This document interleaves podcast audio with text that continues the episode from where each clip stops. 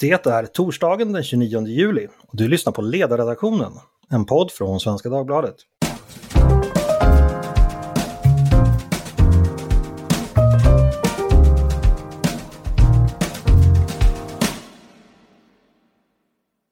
Tidigare i somras nåddes vi av nyheten att cementtillverkaren Cementa på Gotland inte kommer få fortsatt tillstånd att bryta kalk till sin produktion. Detta efter ett beslut i Mark och miljööverdomstolen. Beskedet har tagits emot med stor bestörtning och följts av en omfattande debatt. Eh, Cementas fabrik som ligger i Slite på Gotland står för en stor andel av den totala svenska produktionen av cement. Och nu sägs då stora bygg och infrastrukturprojekt i hela landet hotas då när nuvarande tillståndet som går ut den sista oktober i år. Hur kunde det här ske? Eh, vad blir det för konsekvenser? Vem bär ansvaret för den här uppkomna situationen? Och hur ska den lösas? Det ska vi prata om idag. Mitt namn är Andreas Eriksson och jag har med mig två gäster. Först Malin Löfsjögård som är VD på branschorganisationen Svensk Betong. Du är också teknisk doktor och adjungerad professor på KTH och tidigare moderat politiker ska vi säga. Välkommen hit Malin! Tack så mycket! Och eh, en annan före detta moderatpolitiker faktiskt, Katarina Elmsäter-Svärd, VD på Byggföretagen. Eh, välkommen hit Katarina! Tack! Om vi börjar med dig Malin. Eh, den här situationen, det är kanske inte alla som har så här i semestertider hängt med. Eh, kan du bara ge oss en resumé? Vad är det egentligen som har hänt? Ja, men det som har hänt är ju att eh, Cementa har ju gällande sin täktansökan då för att få fortsätta att bryta kalksten i Slite ytterligare 20 år fått en avvisad dom i Mark och miljööverdomstolen. Och det innebär ju konkret att det tillstånd de har idag löper ut den sista oktober. Och efter det mm. datumet så har de ingen kalksten att tillverka cement av. Det här är ju en process. Det är alltså kalk man behöver för cement, man får inte bryta mer, alltså upphör produktionen. Så enkelt är det alltså. Precis, och Cementa har meddelat att någon gång där i mitten, slutet på november, då går de sista cementleveranserna ut. Och det ställer ju allting på ända då Slite står för ungefär 75 procent av det cement vi använder i Sverige idag. Vad får det för konsekvenser för din bransch eh, då när det smäller så att säga i november? Ja, men det får ju väldigt stora konsekvenser därför att cement är ju en väldigt viktig beståndsdel när vi tillverkar betong. Det är ju själva bindemedlet. Så att har vi inte cement så kan vi inte tillverka någon betong och då kan vi heller inte bygga de konstruktioner som vi behöver. Bostäder, infrastruktur, mm. eh, viktiga anläggningar för klimatomställningen med mera. Katarina, du som representerar byggföretagen, samma fråga till dig. Vad händer med byggbranschen om eh, produktionen från Gotland av cement försvinner? Nej, men det är det som blir så tydligt och som jag tror också många kanske blir ganska förvånade över att just kalkens betydelse i cementen, cementens betydelse för att bli betong, hur allt som vi rustar och bygger på ett eller annat sätt behöver ha det. Vi brukar säga att man kan använda trä, stål och betong, viktiga förutsättningar. Och det som vi ser nu tar det här slut i november givet att eh, tillståndet inte får hålla på längre än till 31 oktober. Då påverkar det både pågående projekt, bostadsprojekt, infrastrukturprojekt, men också förseningar för sånt som vi alla eh, står i stort sett bara och längtar efter att få på plats. Eh, och tittar vi för våran bransch så har ju vi gjort en konsekvensanalys med tanke på att det är en så stor andel utav just kalken, cementen som kommer från just Slite, så är det en direkt påverkan på ungefär 175 000 personer bara i bygg och anläggningsbranschen. Och eftersom att vi brukar räkna, även nationalekonomiskt, att en byggjobbare blir en faktor 1,6 på andra som är med och jobbar, ja, då är vi snart uppe i 280 000 personer som direkt berörs. Och med tanke på att det här tar stopp redan i november så riskerar vi att se stora varsel i en tid, i en tid när Sverige måste återuppbyggas. Malin, eh, vem bär ansvaret för den här situationen som uppkommit, tycker du? Ja, till syvende och sist så hamnar det ner på tillståndsprocesserna som vi har i Sverige och de politiska beslut som finns kopplat till hur, hur de ska ske. Att vi överhuvudtaget kan befinna oss i en sån situation att ett företag som behöver tillstånd för att kunna bryta en så pass viktig vara eller, eller naturtillgång som är av så stor betydelse för samhällsutvecklingen, det måste vi kunna ha med i de här tillståndsprocesserna. Eh, för att kunna ge tillstånd, men också samtidigt värna då den lokala miljön, men ha hela samhällsperspektivet. Så att, att bara peka liksom, eh, att det skulle vara Cementas fel eller betongindustrins fel, så funkar det inte, utan det här faller tillbaka på hela ja, politiken och samhället och hur vi jobbar med tillståndsprocessen. Det här är ju egentligen ett skräckexempel på det som, som näringslivet har varnat för när det gäller tillståndsprocesser under lång tid. Kan man säga då att näringslivs och ytterst samhällsintresset inte vägs in i tillräckligt hög grad i de tillståndsprocesser vi har idag? Kan man sammanfatta din, det du sa så? Ja, nej men det anser vi att det, det perspektivet måste vi ha med. Vi kan ju se nu konsekvenserna av den här domen.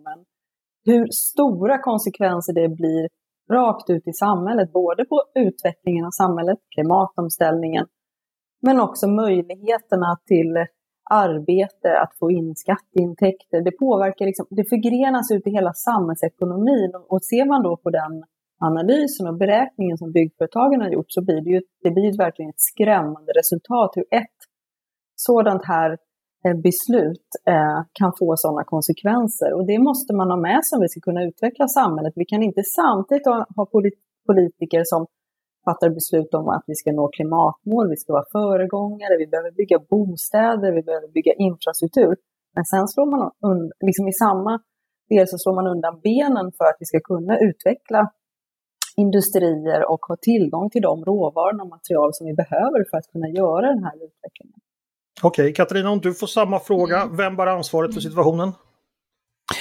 Ja, det kommer ju vara flera delar i det här tror jag. Dels så är det ju en process som nu pågår där Cementa också har överklagat och jag tycker att den som verkligen vill följa det här behöver nog läsa det överklagandet för att stämmer det som står där, det lämnar rätt mycket till en förskräckelse eh, hur det kan gå till. Men det jag tycker är viktigast just nu och som drabbar våran bransch, det är ju tidsperspektivet att det kommer med så kort varsel. Det har ju funnits ett ja tidigare och mm. varför har det dröjt så länge innan besked har kommit och så kommer besked mitt i sommaren, mitt under byggsemestern och vi står inför ett faktum redan om ett par månader.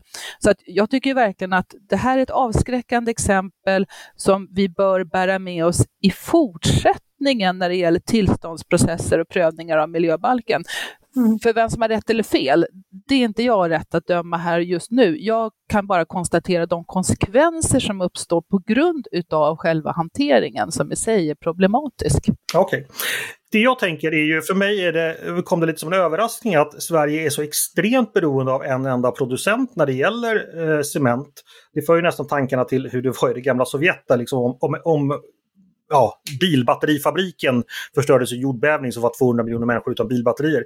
Går det inte bara att köpa cement på liksom den öppna världsmarknaden och ersätta behoven? Eh, vad säger du Malin? Nej, det fungerar ju inte så eh, med cement och import. För hade det varit så enkelt, då hade vi inte stått inför den här byggkrisen. Eh, och jag tror att man måste se det här ur olika perspektiv. Eh, man har brutit kalk i Slite i ja, snart 100 år vi har haft en möjlighet med en sån god naturtillgång i Sverige att kunna säkra tillgången av cement till det samhällsbygge som vi har jobbat med under lång tid och ser framöver och utveckla. Och tittar vi också på eh, cementproduktionen i Europa så är det väldigt mycket en lokal vara, om man får uttrycka sig så. Eh, vi har också en väldigt hög byggtakt. Det finns en stor efterfrågan på cement. Eh, när vi också har den här naturtillgången i Sverige så har det också möjliggjort att vi har kunnat bygga upp bra logistiksystem, transportsystem med, med korta transportsträckor med liten med låg miljöpåverkan. Eh, och också kunna säkerställa att vi har eh, det cement som vi också behöver enligt de krav som ställs i Sverige. Vi vet till exempel på infrastruktur att eh, vi har många nationella krav från Trafikverket. Här har man ju då under lång tid kunnat utveckla det tillsammans med Slite fabriken och forskning och akademi. Så att eh, jag skulle vilja se det från, från, att man kan se det från olika perspektiv. Och det är också så att tack vare att vi har den här naturtillgången så har vi då en, en mer tryggad försörjning.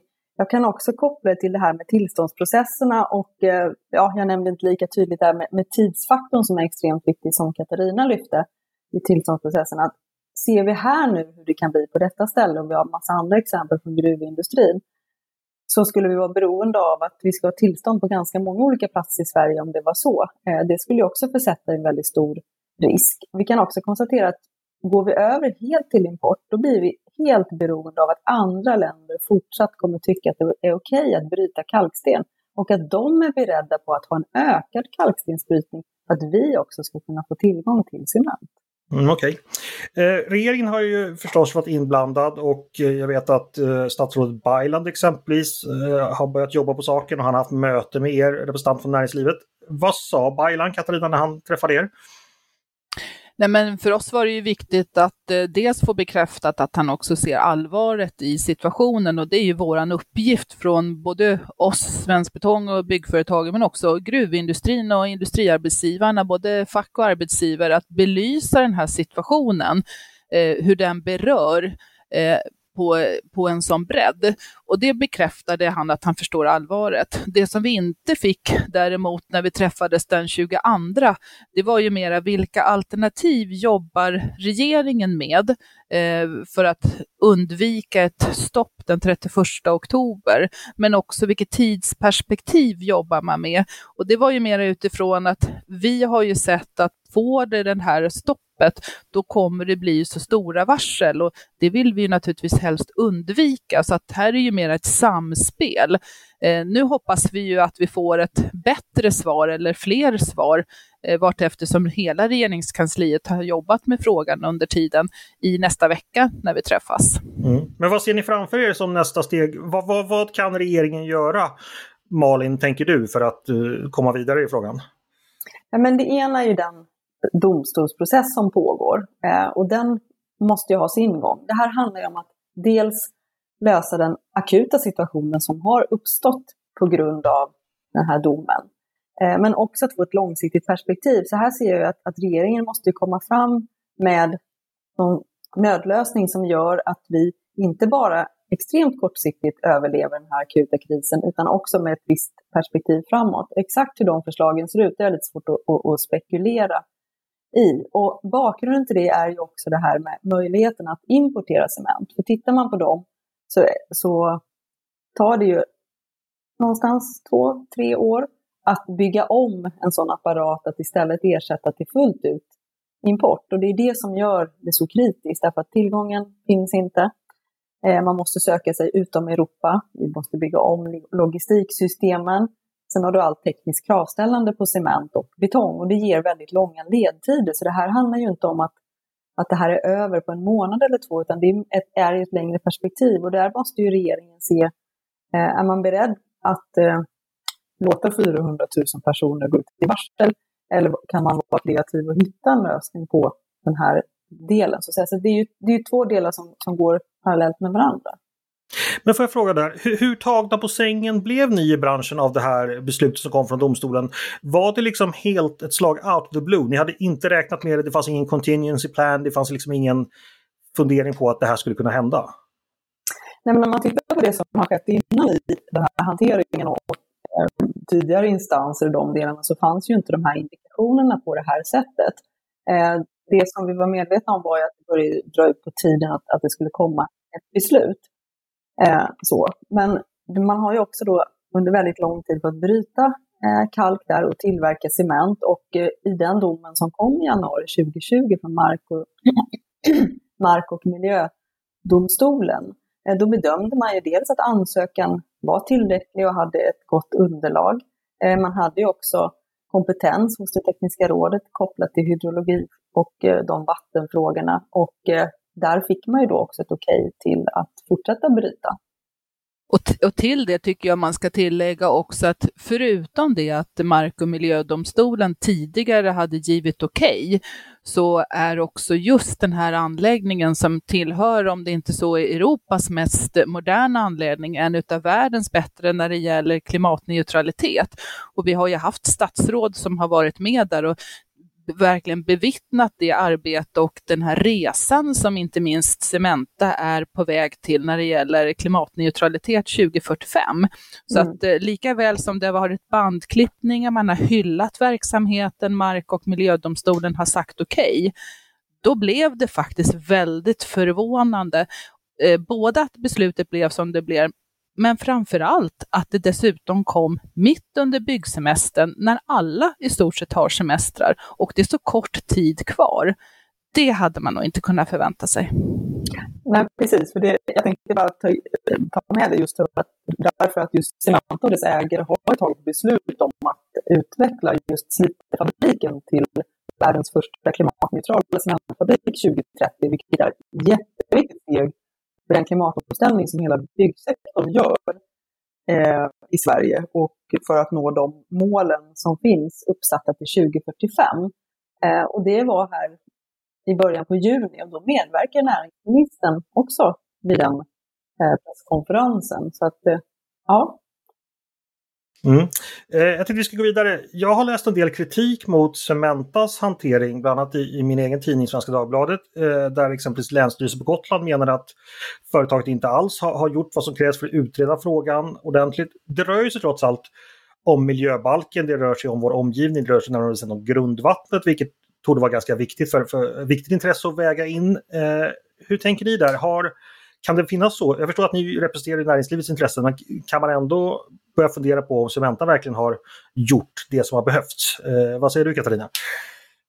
Jo, men jag, jag, tycker, och det är ju det här som är den stora balansen. Vi har ett enormt ansvar kring att säkerställa att det vi använder, de resurser som vi på något sätt nyttjar, ska göras på ett så bra sätt som möjligt.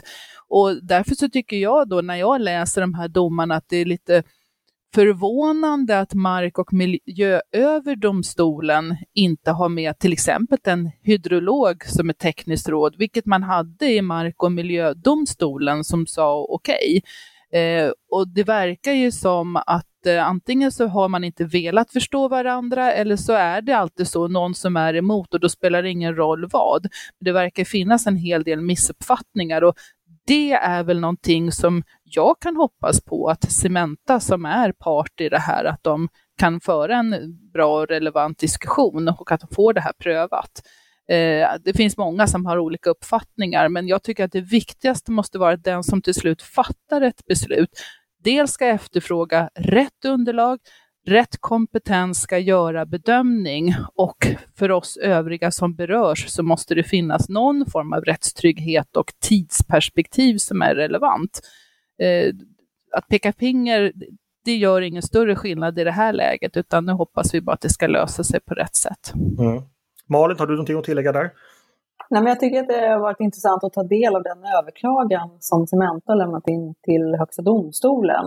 Eh, för där kan man också då följa de här turerna kring dels domstolsprocessen, underlag, hur det har begärts in, vilka frågor som har ställts, vilka inte som har ställts.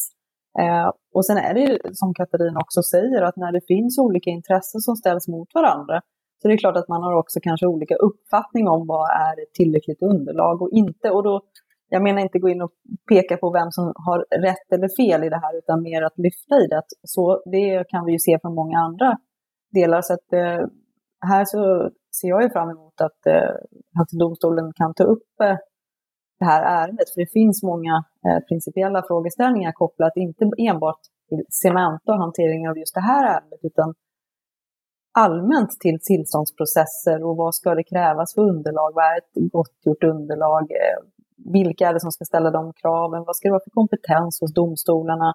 Processen, men också den här tidsfaktorn och att få in det här, det lokala eh, hänseendet och, och miljödelen. För det är ju alla överens om. Jag har inte uppfattat något annat än att det är jätteviktigt. Det här handlar ju inte om att Cementa eh, hur som bara ska få tillstånd, utan det ska ju självklart vara en tillstånds och miljöprövning.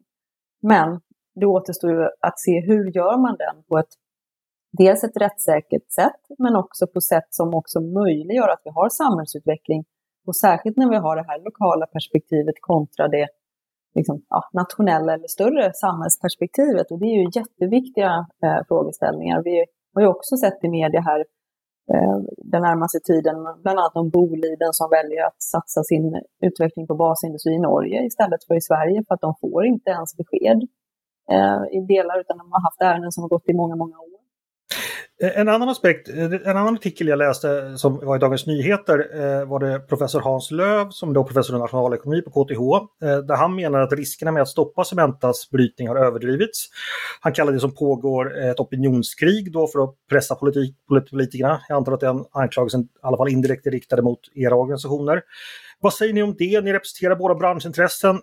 Jag har ju själv varit verksam i näringslivets opinionsbildning och så säger jag vet ju att man intar en viss läge när man liksom jobbar för näringslivet. Finns det risk att man från näringslivets sida överdriver problemen och liksom snedvrider diskussionerna i en sån här diskussion? Har ni rannsakat er själva kring det? Vad säger du Malin? Nej, jag tror faktiskt snarare att risken här är att vi kanske har undervärderat de konsekvenserna och eh, redan när det här kom på bordet om den här domen och de konsekvenserna så tog vi i Svensk Betong och jag hade diskussion med mina medlemsföretag vad det här faktiskt innebär. Eh, just därför att se vad är möjligheten att ställa om till import? Eh, vad händer i nästa led? Hur kan vi minimera de här riskerna? För jag, jag har ju svårt att se att det finns någon här ute. Det finns inga hos oss i betongbranschen. Jag har svårt att se det i byggföretagen som vill ha den här krisen, som vill ha eh, de konsekvenserna som, som står för bordet. Eh, jag tycker inte att eh, eh, Löv har rätt i sitt resonemang. Eh, jag kan inte se att han sitter med de fakta och underlag som finns, utan snarare att det är en, en underskattning. Eh, jag tror också att det är väldigt viktigt att man också belyser vilka särintressen har han själv i detta. Eh, Katarina, om du får samma fråga. Är ni part i målet så att säga, för näringslivets intresse? Finns det risk att ni bedriver ett opinionskrig? Eller de beskyllningarna, hur ser du på dem? På dem? Eh, På? Jag tycker att det är otroligt viktigt att också vara klar över att eh, Cementa får driva sin sak och sin domstolsprocess. Vi kan inte föra den åt Cementa. Däremot så har ju jag och vår organisation en skyldighet när vi ser hur konsekvenserna blir, givet att det är en så stor omfattning av hela vår bygg och anläggningsbransch som faktiskt berörs Eh, vi vet ju hur många som jobbar i byggbranschen. Vi har med våra nationalekonomer som är våra experter som brukar göra betrodda konjunkturrapporter, eh, låtit dem titta på den här frågan eh, och konstaterat, vi har räknat bort om inte alla 100 procent i bygg och anläggningsbranschen jobbar med cement och vi har 75 procents påverkan, så gör det underskatt oväntat skulle en del säga, inte minst från Byggnads. Vi har ju tittat på de här siffrorna tillsammans. 175 000 och med den här faktorn 1,6 eh, på varje byggarbete, då är vi uppe i 280 000 bara i våran bransch. Det finns snarare de som tycker att vi har underdimensionerat. Lägger vi där till gruvnäringen, effekterna som blir i transportsektorn och andra sektorer när inte det här kan liksom ske i rätt ordning, då är det betydligt fler. Och jag skulle nog säga som Malin,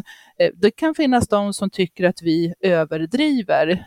Det hävdar jag med bestämdhet att vi inte gör. Men det kan ju finnas samma intresse från berörd person att vilja säga att vi överdriver eftersom att samma person har varit lika aktiv när det gäller öjnar i skogen, när det gäller skatt på gruvor och också har egenintressen av att vara närboende. Eh, det lägger jag inga värderingar i, men jag tycker ändå att man ska vara medveten om det. Mm, ja, nu är personen inte här och eh, kan kommentera just det. Eh, jag tänkte bara om vi ska gå vidare. Om det här beslutet står sig, eh, det är ju ändå då att miljöbalken har tolkats av våra, några av våra främsta jurister. Är det då fel på hur tillstånds eller miljöbalken har formulerat och själva processen? Bör man skriva om lagen? Vad tänker du Malin? Ja, men det finns ju redan idag pågående utredningar och olika förslag och inspel på om, Eh, om man får kalla det för en utveckling av miljöbalken och tillståndsprövningarna. Och, och det finns ju flera exempel, eh, särskilt inom gruvindustrin, på att det behöver göras någonting. För det är alldeles för långa ledtider i de här processerna. Eh, ytterst så handlar det ju faktiskt också om synen på eh, naturtillgångar och basindustri i Sverige. Är det, är det det som vi vill ha och kunna möjlighet att utvecklas? Eller, eller kommer det bli så som har hänt med till exempel Boliden att de väljer att satsa i ett annat land istället? Eh, så jag tror att det är väldigt viktigt att man tittar på det. Eh, och att man också får in ett tydligare samhällsperspektiv i det, så att man också får till att det vi vill är ju att ha en, en trygg och säker tillståndshantering och miljöprövning som tar hänsyn till det lokala, som säkrar att det finns intressen där som också tas hänsyn till.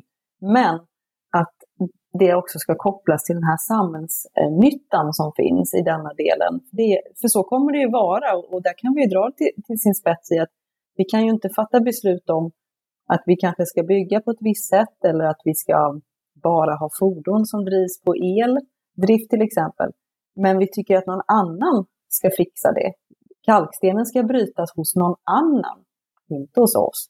Eh, så att jag tror att det finns ju många sådana delar som också kommer in. Så att ja, det behövs göras förändringar. Och vi har ju sett de här senaste dagarna att det också kommit upp både från olika politiska eh, partier och till exempel riksdagsledamöter med sådana förslag. Så att jag tror att det här kommer nog bli en väckarklocka för många i att konsekvenserna kan bli väldigt, väldigt extrema. Mm, vad säger du Katarina, vill du också ändra lag, lag, lagstiftningen och i så fall hur? Ja, när, alltså när det gäller miljöbalken så har ju det varit ett ständigt pågående tema. Jag själv satt i miljöbalkskommittén för över 20 år sedan, därför att då behövde man också titta på processer, hur man skulle kunna, med, med verksamheter som vill bygga ut eller bygga nytt och varje gång de gör det faktiskt får en verksamhet som är betydligt bättre än den gamla som var. Eh, det här är ju som en lång följetong och det är väl bra att man nu tittar på de här olika utredningarna som är på gång och det går allt snabbare i samhället och samhällsutvecklingen går också snabbare. Då måste vi ha en lagstiftning som tryggar den utvecklingen. Och framförallt känner jag just nu att det bästa får inte bli det godas fiende och det riskerar vi ju nu här och därför måste balansen väga in. Men jag är också medveten om att det är supertufft att göra det, så är det verkligen. Ehm, och därför är det så bra tycker jag att om vi är många som kan tänka tillsammans eh, och branscherna en efter en som jobbar med fossilfritt Sverige till exempel och håller på att ställa om och hela den här klimatomställningen som industrin går ju faktiskt före om vi nu ska vara näringslivsföreträdare. Vi ska också i våran bransch bygga bättre, minska våra utsläpp och då handlar ju materialet, eh, det är otroligt viktigt. Och så har vi det säkerhetspolitiska och försörjningstrygghet, allt ifrån livsmedel till skogen till allt vad det nu är för någonting. Här måste ju lagstiftningen hänga med så att vi inte liksom utesluter där, där vi har möjligheter att jobba framåt och bli en förebild för övriga Europa och världen. Så det är klart att det måste göras om.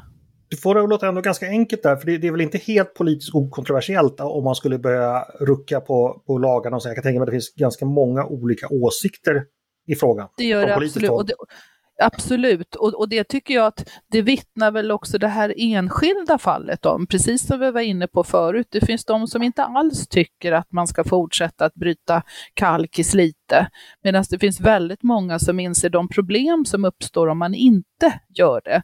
Och det är väl det som Gud har skickat med, det kallas dilemma. Men där måste ju också en politik, politiken måste ju våga sätta ner foten och måste ju vilja någonting och gå före och inte behöva hamna i sådana här akuta hanteringssituationer, för det är inte långsiktigt hållbart. En sista fråga till båda. Eh, kan ni ge någon prognos eller spådom om hur det här kommer att sluta? Vad tror du Malin? Hur bedömer du situationen?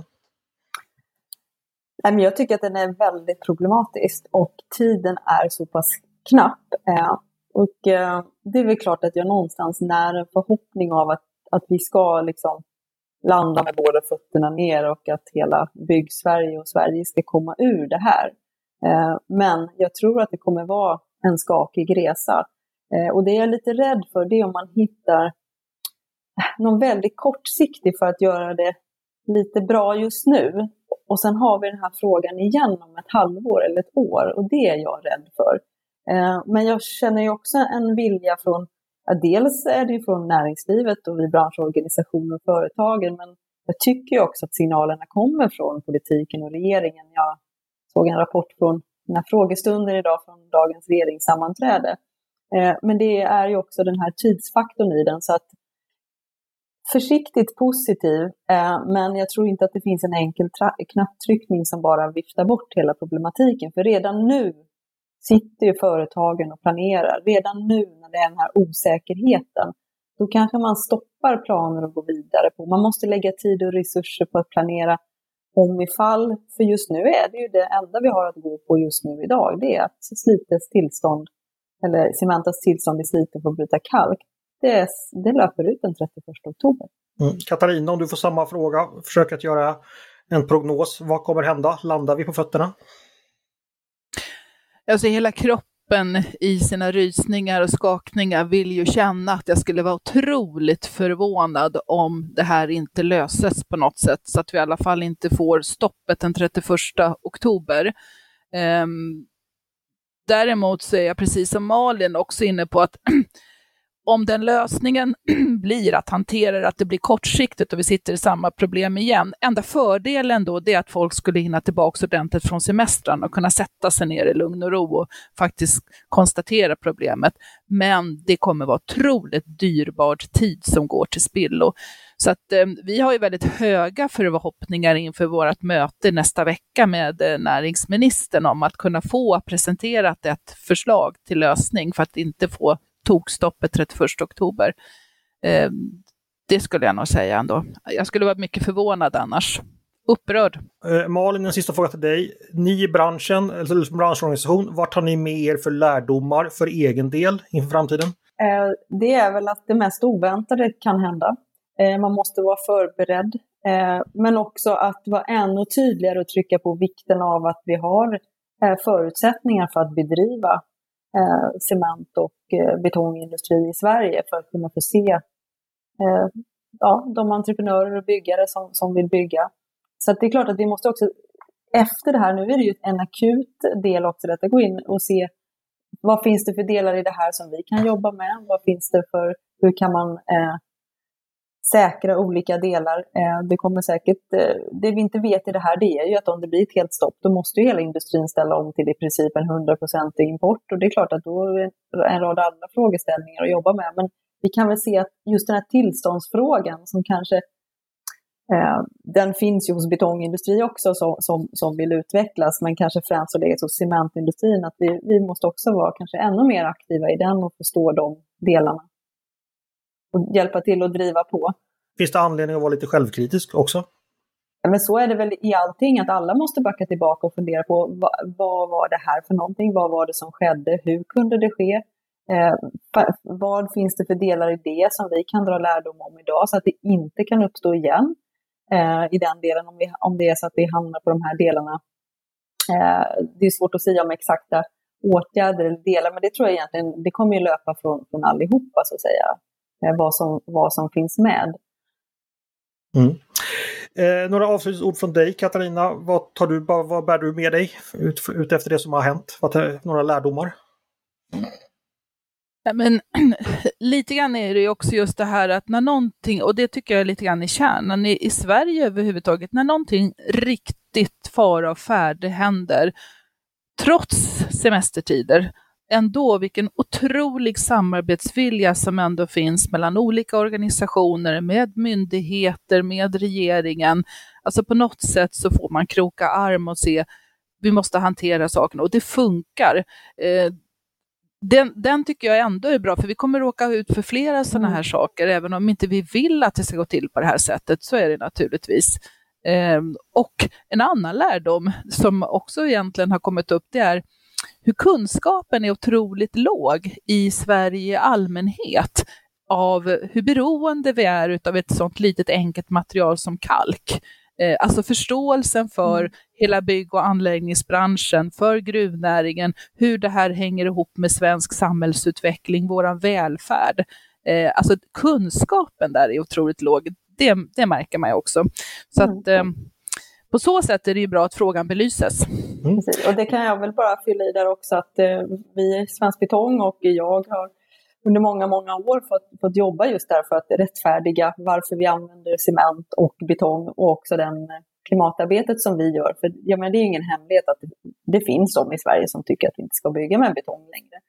Eh, och nu har det väl varit då ett eh, extremt eh, uppvaknande för många i den här delen. Men det förtar ju inte den utvecklingsresan som vi gör i vår bransch, som vi kommer fortsätta med. Men det vi kan konstatera här också, som vi behöver dra med oss, är att vi håller på att göra en väldigt stor omställning i betongindustrin och även cementindustrin i Sverige när det gäller de här färdplanerna och att nå de politiska målen. Och det är klart att det som kommer ut härifrån nu, det är ju rätt många bakslag i det för att nå de svenska klimatmålen. Eh, om det är så att vi inte får världens första klimat neutrala cementfabrik i Sverige. Eh, när vi inte har, kan säkra tillgången på cement som vi vet ligger någonstans 15 procent under globala snittet på klimatpåverkan. Eh, när det finns ja, de delarna. Så här får vi också titta på att eh, eh, vi tycker att vi eh, utifrån våra resurser jobbar på så mycket vi kan att föra fram kunskap och information om betong och betydelsen av betong och cement och kalksten. Men här får vi också se på vilket sätt kan vi göra det bättre och tydligare, men också att det inte blir den här konfliktdelen, för vi ser inte konflikten kopplat till klimatomställningen, utan snarare att vi, är, vi hjälper varandra på vägen framåt. Så jag tror att det finns ja, många delar. Vi får se om den svenska samförståndsandan också kommer lösa detta. Eh, stort tack Malin Lövsjögård från Svensk Betong och Katarina Elmsäter Svärd från Byggföretagen. Innan jag tackar för mig ska jag passa på att tipsa om en annan podd på Svenska Dagbladet, nämligen nyhetspodden Dagens Story. På en kvart varje dag får du en fördjupning i ett aktuellt ämne. Det ni lyssnar på nu heter dock Ledarredaktionen. Eh, ni är varmt välkomna att höra av er till oss på Ledarredaktionen med tankar och synpunkter på det vi har precis diskuterat.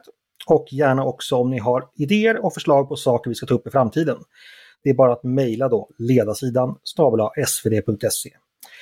Dagens producent har varit Jesper Sandström. Själv heter jag Andreas Eriksson och med det tackar jag för idag och hoppas att vi hörs igen snart.